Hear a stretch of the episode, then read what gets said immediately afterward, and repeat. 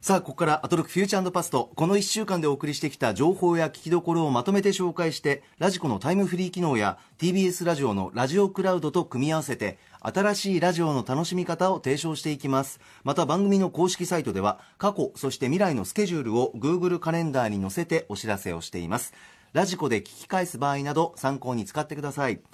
では、参りましょう。ここだけ聞けば1週間がわかるアトロックフューチャーパストパスト編。3月16日月曜日から本日金曜日の8時までこの番組のパスト過去を振り返っていきます。今夜も各曜日のアナウンサーが振り返っています。まずは16日月曜日。月曜パートナーの熊崎和人です。月曜日早速振り返っていきましょう。6時台のカルチャー最新レポートは先週に引き続きまして今週も新型コロナ対策プロジェクト全国本屋さんウィーク。宮城県の仙台にありますブックカフェ。火星の庭と電話をつなぎました。書店員の前野さんに小野和子さんの会いたくて聞きたくて旅に出るをご紹介していただきました。続いてカルチャートーク。プロ野球ライターの中溝康隆さん登場です。2打席目2度目のご登場でした。お前さんたちに送る辰則原辰則の最新ずんどこ談話をご紹介してくださいました。1回目。いや1打席目に引き続きまして今回の2打席目も最高でした中溝さん。これシーズン始まったら中溝さんには定期的に来ていただかないともうエピソードが渋滞して溜まりまくってしまいますので中溝さん今後ともよろしくお願いします。7時台の Live & Direct ラップグループ Normcore Boyz のスタジオライブをお送りしました。8時台の Beyond the Culture スターウォーズロスの皆さんに送るマンダロリアン一人総選挙 by 高橋ヨシキ。ディズニー作品専用の動画配信サービスディズニーデラックスで配信されていますスターウォーズのスピンオフ実写ドラママンダロリアンの一人総選挙を高橋良樹さんに披露していただきました。まあ様々な部門を紹介していただいたんですけれども、やっぱり良樹さんスターウォーズファンならではの視点、あのエピソードに出てきたあのガジェットがここで登場するんだ。ですとかそういうお話をたっぷりしていただいたので、私もマンダロリアンを1回見たんですけど、それを踏まえて2回目3回目と見たくなるような内容でした。そして、マンダロリアンの知識、そしてスターウォーズの知識が全くない方でも私のようにですね、ストーリーだけでこれ本当に、ものすごく面白いので、マンダロリアン大変皆さんおすすめです。最高でした。最後に、今週おすすめした一押しのグラビアは、河津飛鳥さんです。セブンティーンのモデル、女性誌のモデルも務めてきました。ただグラビアにも興味があって同世代の大原優乃さんたちの活躍を見てずっとやりたいと思っていたグラビア去年ぐらいから本格指導し始めました。まあ事務所にスカウトされたのもいろんな事務所が列をなしてスカウトに訪れたというぐらいですから相当な逸材であることは間違いありませんのでぜひ皆さん注目していただきたいなと思っております。はい、今週ボソボソ感強かったですね。何なのこの感じさて月曜日ですが、はい、月曜日はやはり6時半ですね。そうですね、メールいただいております。ラジオネームライパチさん。月曜のカルチャートーク。プロ野球志望遊戯。中水康隆さんによる辰則2020ずんどこ談話。春の嵐編。えー先週金曜のパスト編で伊賀大輔さんがおすすめしているのを聞いてから楽しみにしていました。中溝さんアトロク2回目のご出演。期待以上の内容でした獅子舞を頭をがぶり辰徳日米シャーク合戦。モタどうだい？無観客のスタンドに手を振る。辰徳などなど中溝節をたっぷりと野球に興味のない方にも辰徳を堪能していただけるキャッチーな内容がたまりませんでした。はい。いや、もう、前回の出演で、お前さんと同代の二つは完全に慣用句として定着しましたね、もうね。どうだいいな。お前さんい二人称はもう全部お前さんになってますから本当に。大体でも同代ですよね。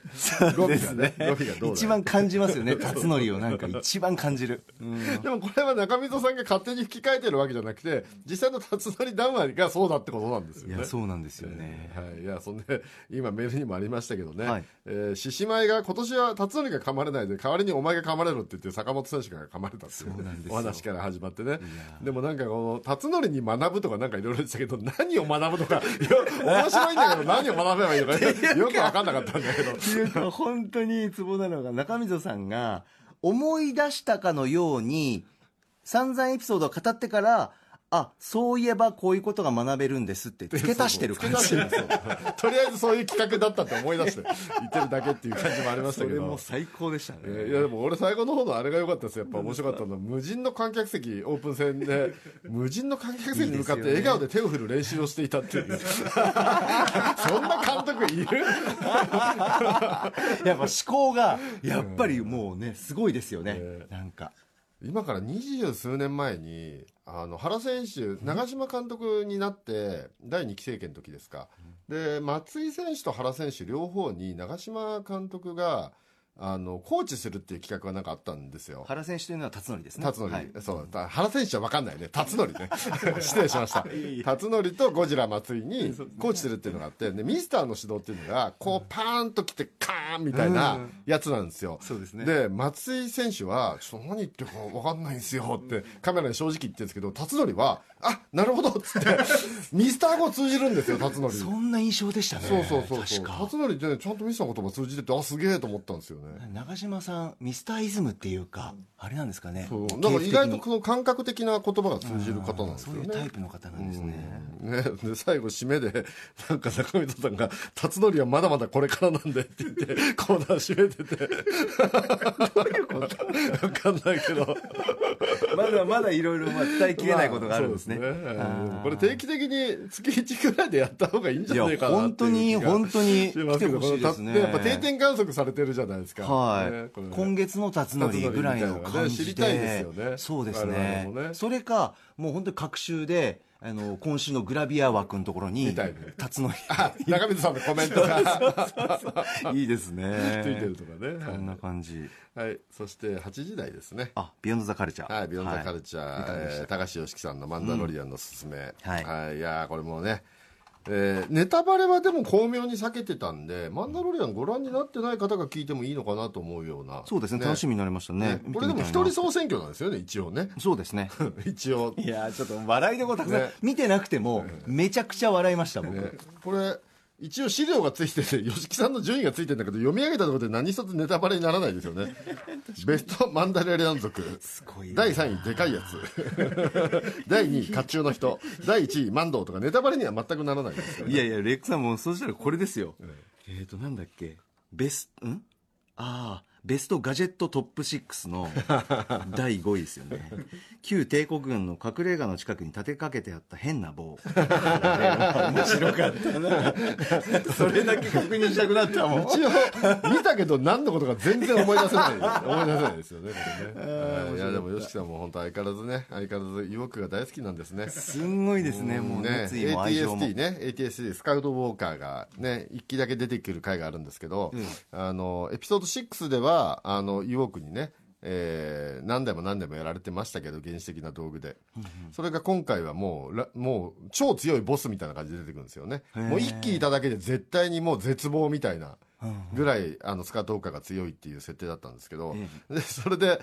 あのどうかげでもマンダロリアンがその敵のメカの描き方はなんなら「スター・ウォーズ」のオリジナルよりも優れてるんですよね。うん、なんですけど、その YOSHIKI さんはそこをアクロバティックに、よくどんだけ強かったんだって、こう、よく用語に、材料に使っていくっていうのがね、爆笑しましたけどね。そうでしたねそうあ一気であれだけね、強い ATST を倒すなんて、よくどんだけ強いんだよって、よくね、絶賛してるっていう。そうでしたねすべてが意欲士官っていうのが相変わらず面白かったですけどね。いや、でも本当マンダロリアン僕も、最初見た時は、なんかいろいろ抵抗してたんですよ。僕やっぱルック中なんで、ルーク中ルック、ルック、ルックが良くないと嫌なんですよ。ああ見た目。見た目その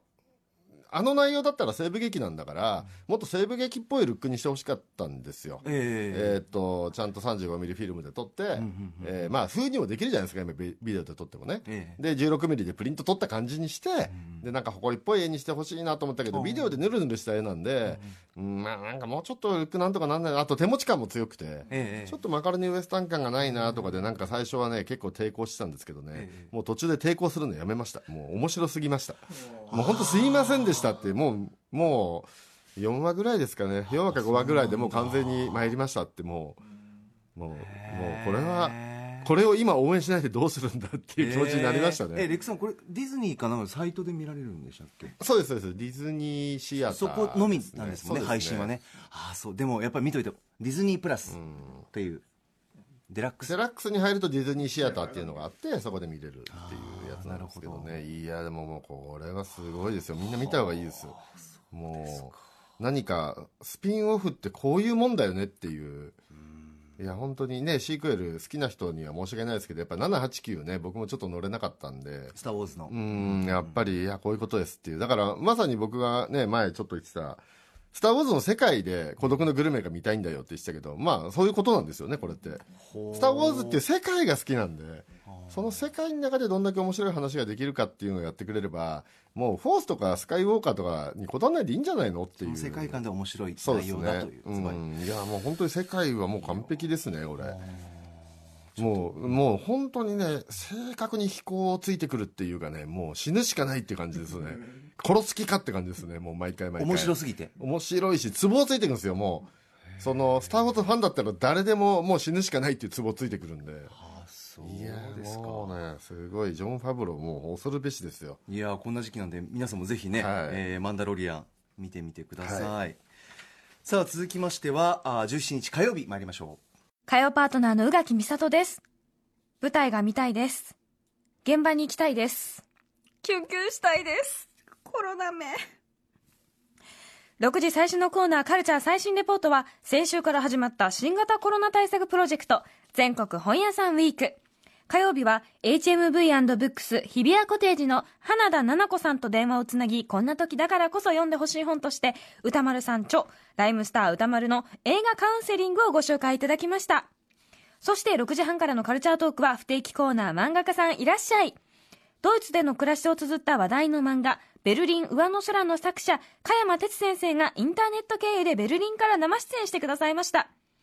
目線を変えるだけで生活ってずっとずっと楽しくなる。まさにアトロクが伝えていることかなって思います。こんな時だからこそ、そういう風な楽しみ方見出していかないとですね。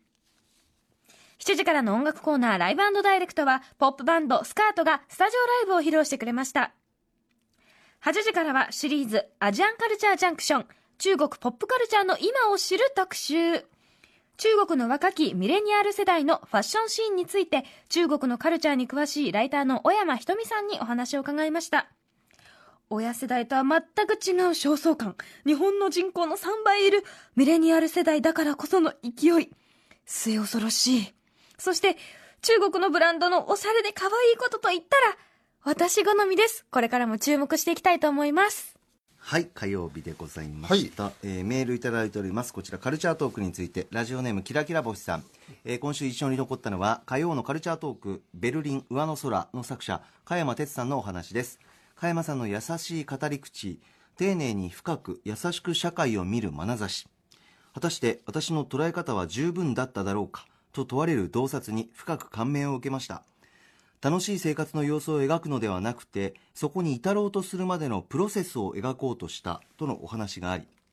アトロクで宇垣さんが熱量を持って本を進める時やストリートテクニックがそうであるように面白がり方を楽しむことに目が開かれました。ということですね。はい。はい。ね、前半はね、あの、本当になんか素敵なね、ものの見方みたいな感じだったんですけど、後半がすっかりストテクの話一色になってるっていう、前半と後半でだいぶ内容が違う感じになったのも面白かったですね。楽しかったですね。あの、ストテクの一派と仲良しなんですよね。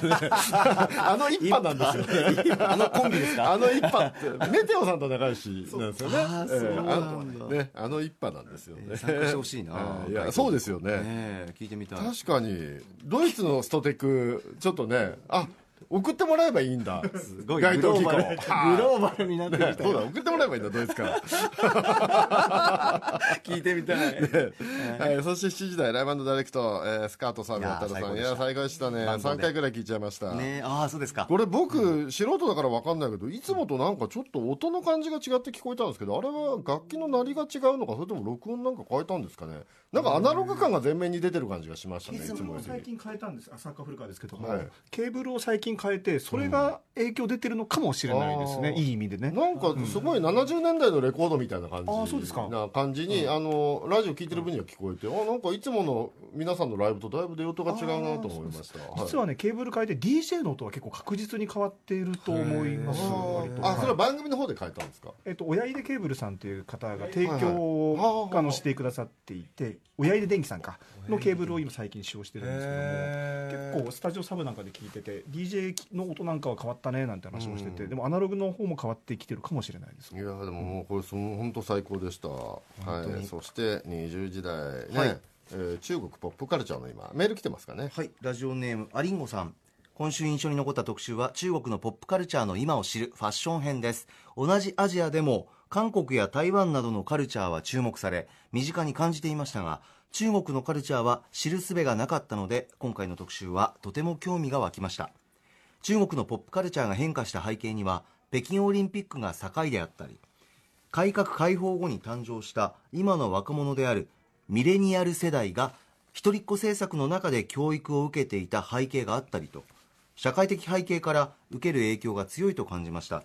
カルチャーと社会との関係が密接であることが分かった特集でしたということです、僕もね中国はたまにねお仕事で行ったりしてたんですけども、ええあの本当歌丸さんとかはね中国全然行ってないんでちょっとイメージまだ古いままアップデートされてないっておっしゃってましたけどね。僕は時々見るともう当然オリジナルのカルチャー生まれるだろうなって感じですね今もう。だって日本より全然景気いいしみんなお金持ってるし。なんか上海がすごいことになってるって話も出てましたね。上海っていうかあっち5大都市ぐらい大きい東京ぐらい大きいところが5つぐらいあるんでも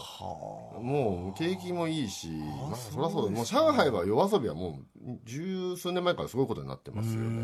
めちゃめちゃなんかバブリーなクラブとかいっぱいあって。ああそうですか、えーなんでまあ当然こういうふうになるだろうなっていう感じですね。なんかなかなかそういったイメージっていうか、今の中国ってっていうのはななぜかこう中国で入ってあんまり来ないなだからね多分中国の今のポップカルチャーを説明する前に、えちょっと前から前の説明があった方がこの新しい企画アジアンカルチャージャンクションって今度ね今後中国以外の国でもやっていくんだとしたら、その方が分かりやすいのかなとちょっと思いましたね。ちょっと遡ってあそんなイメージもあるよねっていうぐらいからやっても。そうそうそうそう。今のそのだから20代30代の人たちが子供の頃、20年ぐらい前とか生まれたぐらいの頃からの話をした方が、はい。旧世代とのの対比が分かりやすくなるのかもしれないですね、えーうん。まだまだちょっと聞きどころありそうですね。そう。いう意味で歌は丸さんは人民服で自転車乗っててそれ40年前だから。って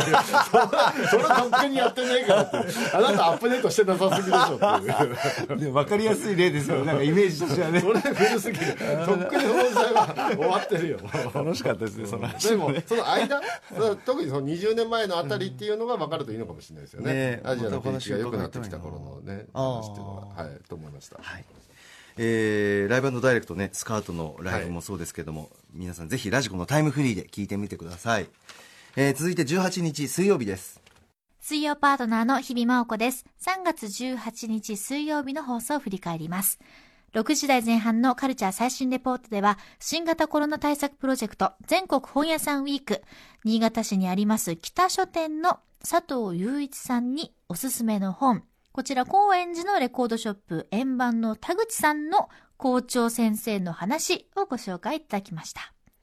6時台後半のカルチャートークでは、世界の、そして日本の演劇界で起こっている演劇の新たなスタイル、バリアフリー演劇について、演劇のバリアフリーを推奨する団体、ターネットの理事長、広川麻子さんに解説していただきました。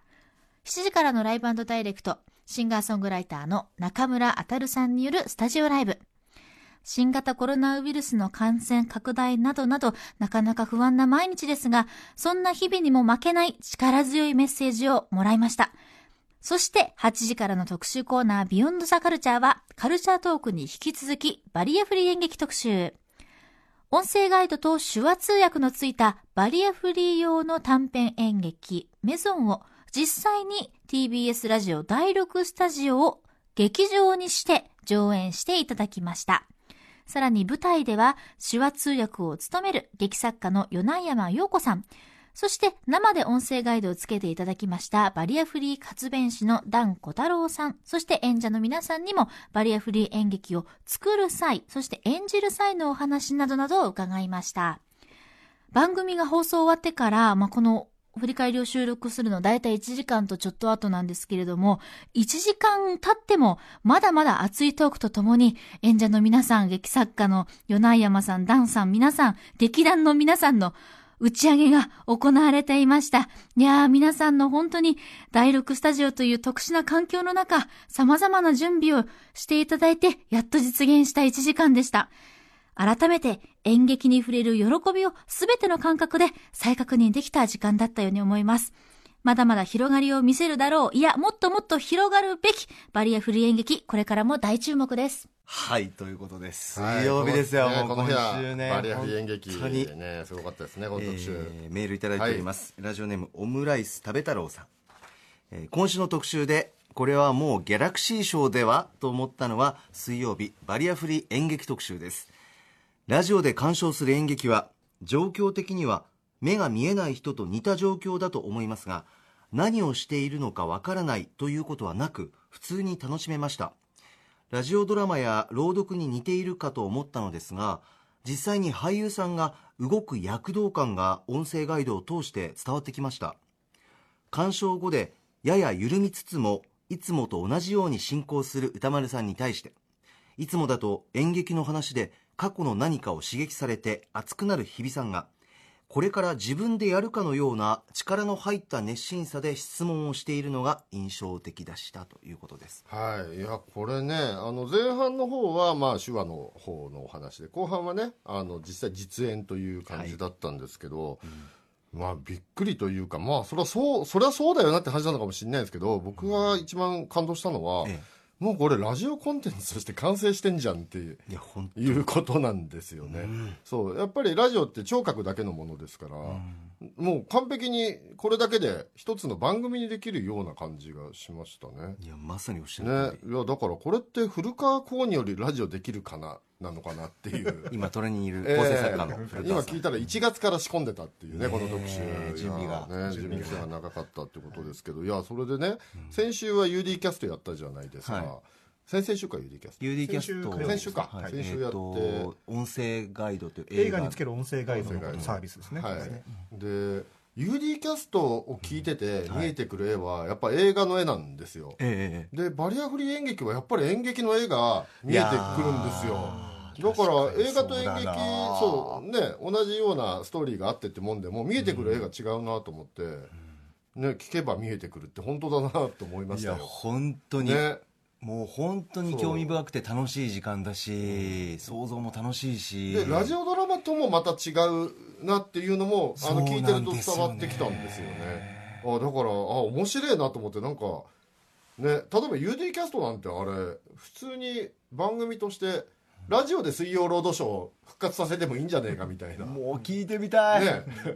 気もしたっていう。か映画も演劇も。演劇も。普通の番組にできるんじゃないかななんてこの2週間で思いました。今回のこの演劇っていうのは今のこのスタジオであのやってくださったわけですけど、うんあの臨場感たるや、ね。えどの辺でやってたんですかこの場所のえー、作家の古川です、はい。説明すると今、えー、と山本アナウンサーが座ってるはい。後ろのスペースですね、割と普段はい。DJ ブースがあったりするそういうことですね、はい。広さでいうと6畳ないぐらいですよね、はあ。5畳ぐらいのスペースでやっていただいて、うん、で普段このメゾンっていうのは大きなもうちょっと舞台で普段は演じられてるので、まあ、このサイズに合わせた、ええ。あの尺感になるっていうふうにもね演じられた方おっしゃってましたけども。普段舞台でやる時っていうのは美術セットとかも組んだ状態でもちろんやってるんですよいや基本は美術ないんですあ実は。なしなんですか？はい。基本的にはテーブルとはい。丸椅子4つっていう最小限のその、えーセットだけでやるっていうのあそうなんがですね。芝居になっていて、へー。はい。これ具体的にはあの番組の公式インスタグラムの方にもはい。写真が載ってあますよね、はい、模様が載ると思いますので、それ見ていただけるとよりこんな感じでやってたんだ今載ってますあもう終わってるんですね、あでも第2回公演楽しみですね。いや本当に。そうですね。あとラジオ映画っていうかね、そちらもちょっと聞きたいな。でもこのこの方面なんかいろいろいろいろ可能性を感じますよね。そうですよ。そのバリアフリー活弁士の方はね、多分レポーターやっても優秀ですよね。ラジオのレポーターやってもね。はあはあの島尾さんが最近レポーターやってますけど。もう的確じゃないですか、状況説明とかが。多分柱の話とか一切しない しないんじゃないかと思うんですけど。島田さんと共にやってほしいですね。一緒に。そう学ぶべきことがたくさんあるなっていや本当にそうしました、はい。いやもう皆さんぜひ聞いてみてください、はい。さあ続きましては19日木曜日ですリスナーの皆さん、高木さん、レクさん、こんばんは。リーサルーナポンことうないりさです。それでは木曜日振り返らせていただきます。えーまず触れたいのはですね、7時台のライブダイレクト声優アーティストの早見沙織さんにお越しいただきましたやはりね早見沙織さんといえばもう今最も熱い作品「鬼滅の刃」のやはり忍さん役ということでねかつ私は最近13騎兵防衛権というゲームをクリアしまして、まあ、13人主人公いるんですけどその中の最も重要なキャラクターと言っていい東雲涼子という役も早見さんが演じられておりましてまさかこのタイミングで早見さんのスタジオライブをお聞きできるとは思いもしませんでした。なんかこうセクシーさもあってパワフルさもあってちょっと男らしさもあってすごくねこういろんな方面の魅力を感じるスタジオライブでございました。ぜひお聞きください。さあそして8時台のビヨンドザカルチャーは格ゲー自宅諜報員白水さんの最新格ゲー調査報告を行いました。白水さん本当に語り口が面白くてなんかもう存在がね愛くるしいんですよ。だからちょっと喋るだけでもなんか笑顔になってしまうそんなキャラクターなんですけれども。最も驚いたのは格闘ゲームの大会が行われたと思われる国を白水さんが赤くねそれぞれの国を埋めていったんですけどまず最初に目がついたのがアフリカにある島マダガスカル島という国なんですけどまさかマダガスカルでもそういうゲーム文化が普及してるんだ、まあ、もちろんこれ私良くない。偏見ですね。あの映画マダガスカルのイメージがありましたのでなんかこう動物たちが自然豊かなところで暮らしてるっていうイメージが強かったからそんなところでもこう格闘ゲームを愛して大会に参加してる人がいるんだっていうことに驚きました。歌丸さんもその国の映画を見ると今までこうだった。と思っていた国のイメージがガラッと変わるっておっしゃっていた通り変わりました。もっともっといろんな情報をこれからも白水さんに教えていただきたいと思います。ということで木曜日でした。はい、6時台まずはね、オープニングで、えー非常に重要なお話がありました。びっくりしました。えーはい、香川県のゲーム規制問題ですね。はい、メールいただいております。えーラジオネーム PP キャンディーさん。木曜日オープニングに話しオープニングに話していた子どものインターネットやゲームの依存症を防ぐ目的でコンピューターゲームの利用時間を1日60分までとする目安を盛り込んだ香川県の条例についてが印象的でした。科学的根拠がなく勝手なイメージだけで決められてしまっていること。子どもの遊ぶ時間を県が決めてしまうのは人権に関わる大問題なのではないかということにそうだよなと思いながら聞いておりました。過度に押し付けられた子どもたちがその後どうなるかという話の最後にうないさんが私は雲の宿題をすべて破いて捨てていたという謎のカミングアウトが場を和ませとても面白かったです。ねえ笑っちゃったのかねあの、クモンの問題を破いてしてるのはちょっと違う話だろうって。ね。ちょっと違うだろう、それと思いながらもなんか。いやでもこれ本当に今週ねあのいろいろいろんな聞きどころありますけれども、ええ。私まず一番聞いてほしいのはこの、えー木曜日のオープニングのこのゲーム規制問題ですね、え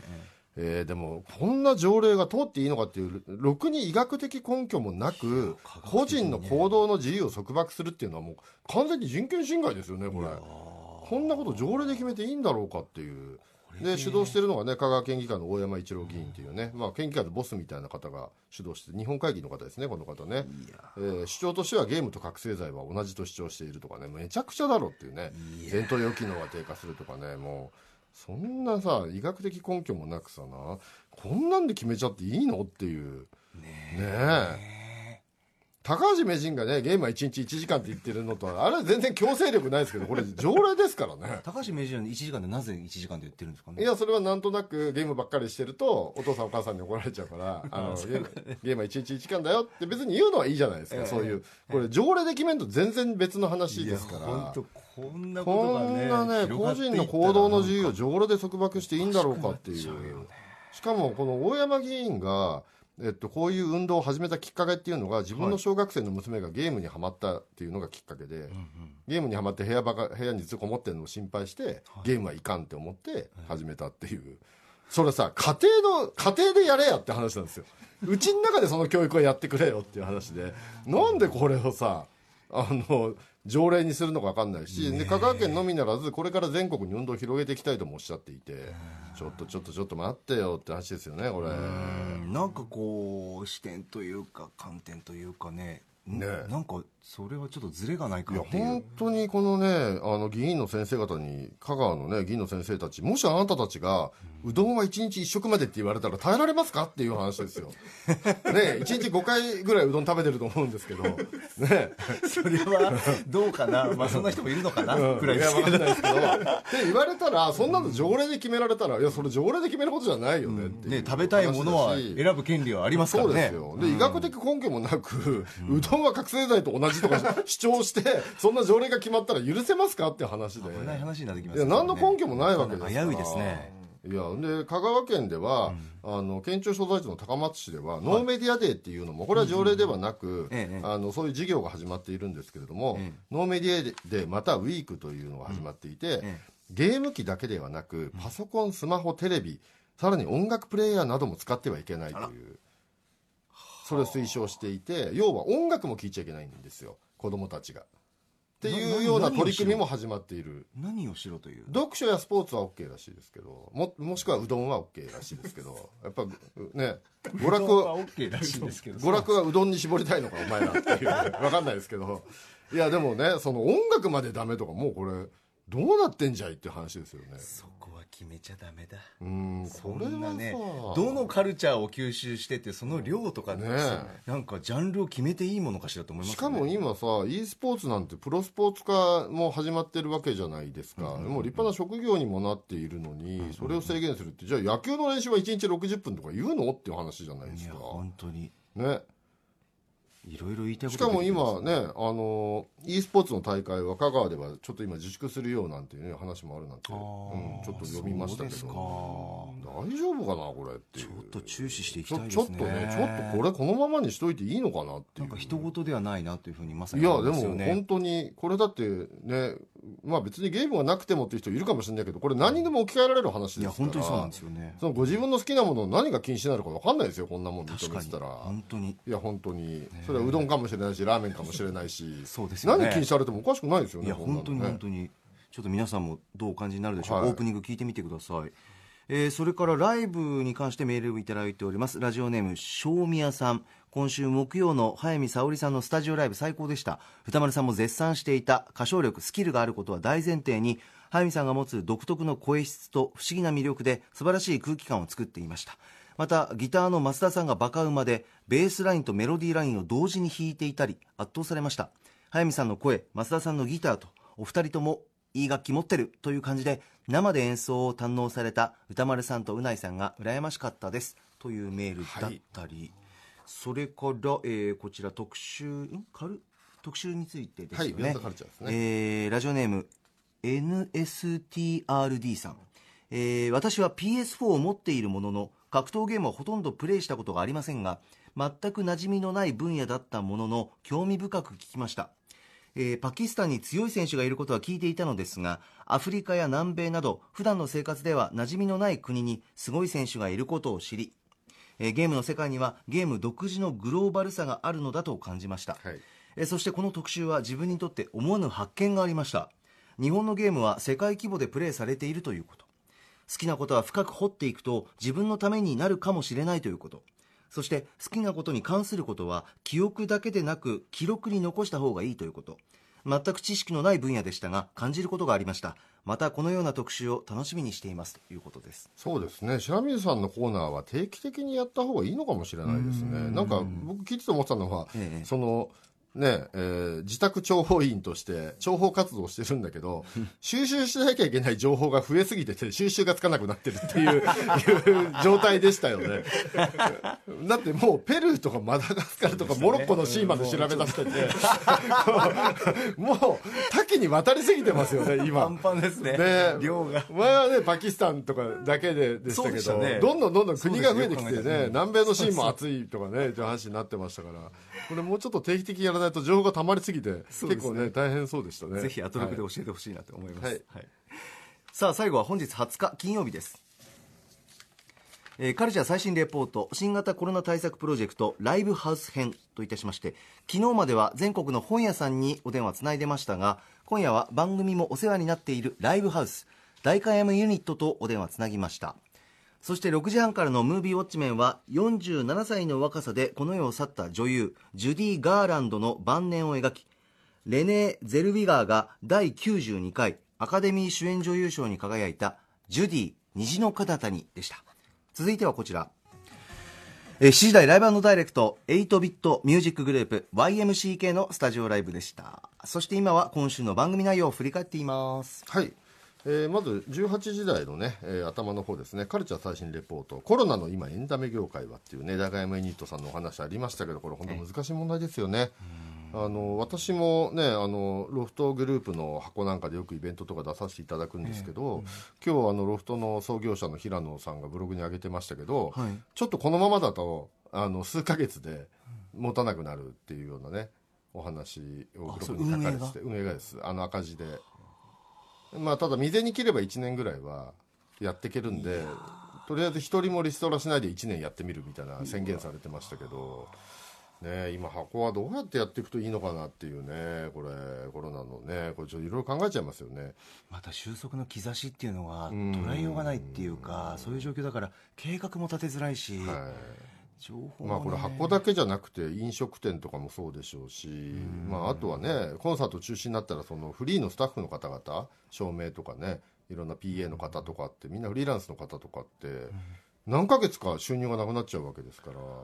いやそうですよね、うんそっかちょっとそその辺は本当にねこういう時に国がなんかね財政出動しないといけないんじゃないかっていうね感じはしますけどね。そういった意味ではやっぱりアトロック番組を通して状況だけでもねどんどんどんどん伝えていくのも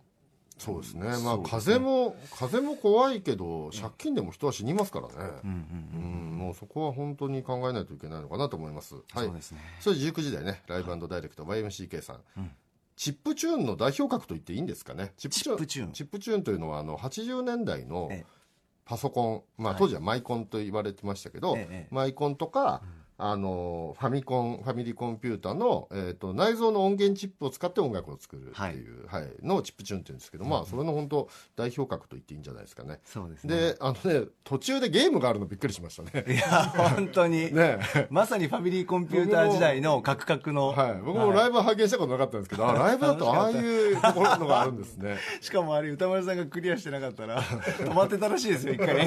やり直しだって言って。それも見てみたかったんですけど、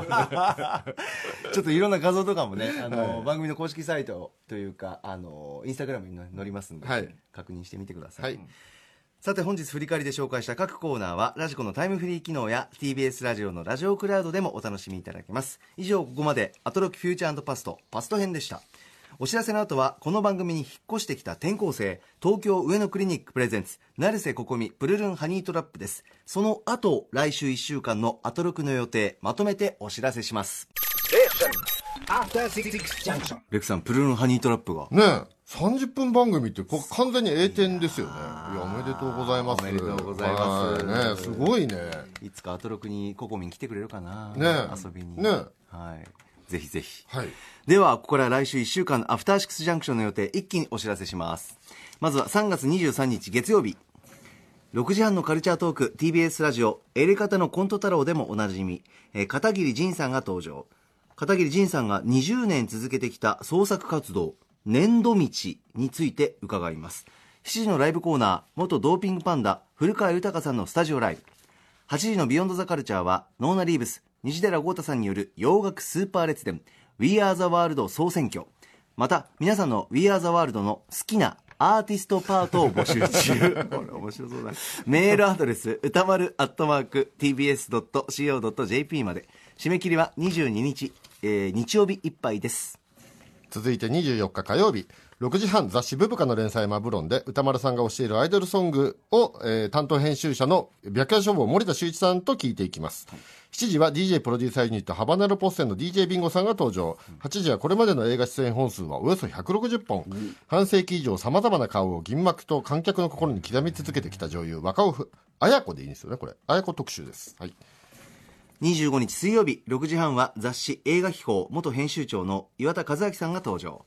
7時のライブは日本のハウスミュージックのパイオニア寺田総一さんが手掛けるプロジェクト「おもだか」のスタジオライブ。8時は30日から始まる NHK の連続テレビ小説「エール」の主人公にもなった大作曲家小関裕二さんの足跡を楽曲とともにたどっていく特集。案内してくれるのは近代史現代史研究家の辻田正則さんです。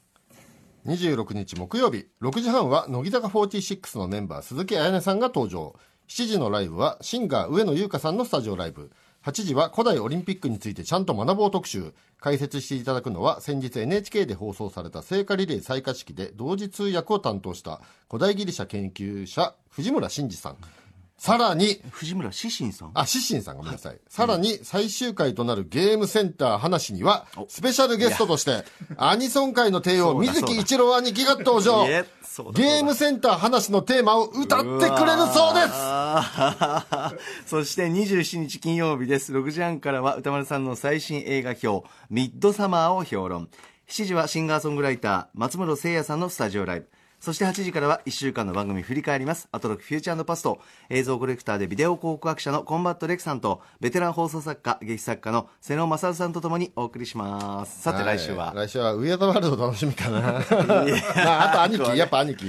水木一郎兄貴。兄貴は何とか私、番組で共演したことあって、えもう本当にあのまんま、うん、そうですよね。もううん素敵。あ、あとね、さっき香川県の話してたら、ハスピーから、え、ちょっと、ちょっと情報入りまして、えっと、香川県ではすでにうどんは1日3食までとか、なんか、呼びかけはあるそうでした。すみません、うどんの勉強が足りなかったです。いえ香川県勉強したい。野菜とともに食べるとか、運動を適度に取るとかっていう、えっと、呼びかけはあるみたいで、じゃあゲームも呼びかけでいいじゃないかっていう話なんですよね、常連にしないでね。っていう話をしてたら、え古川さんの両親が香川県出身だったっていう衝撃情報が入ってきまして、構成作家古川さん。うどんめちゃめちゃ食べてました。なんでうちはこんなにうどん食べるんだろうと思ったら、両親が香川だった。エリートだったっていう 美味しいからねまあ 美味しいですよね。安いし美味しいんですよね、香川のうどんはね。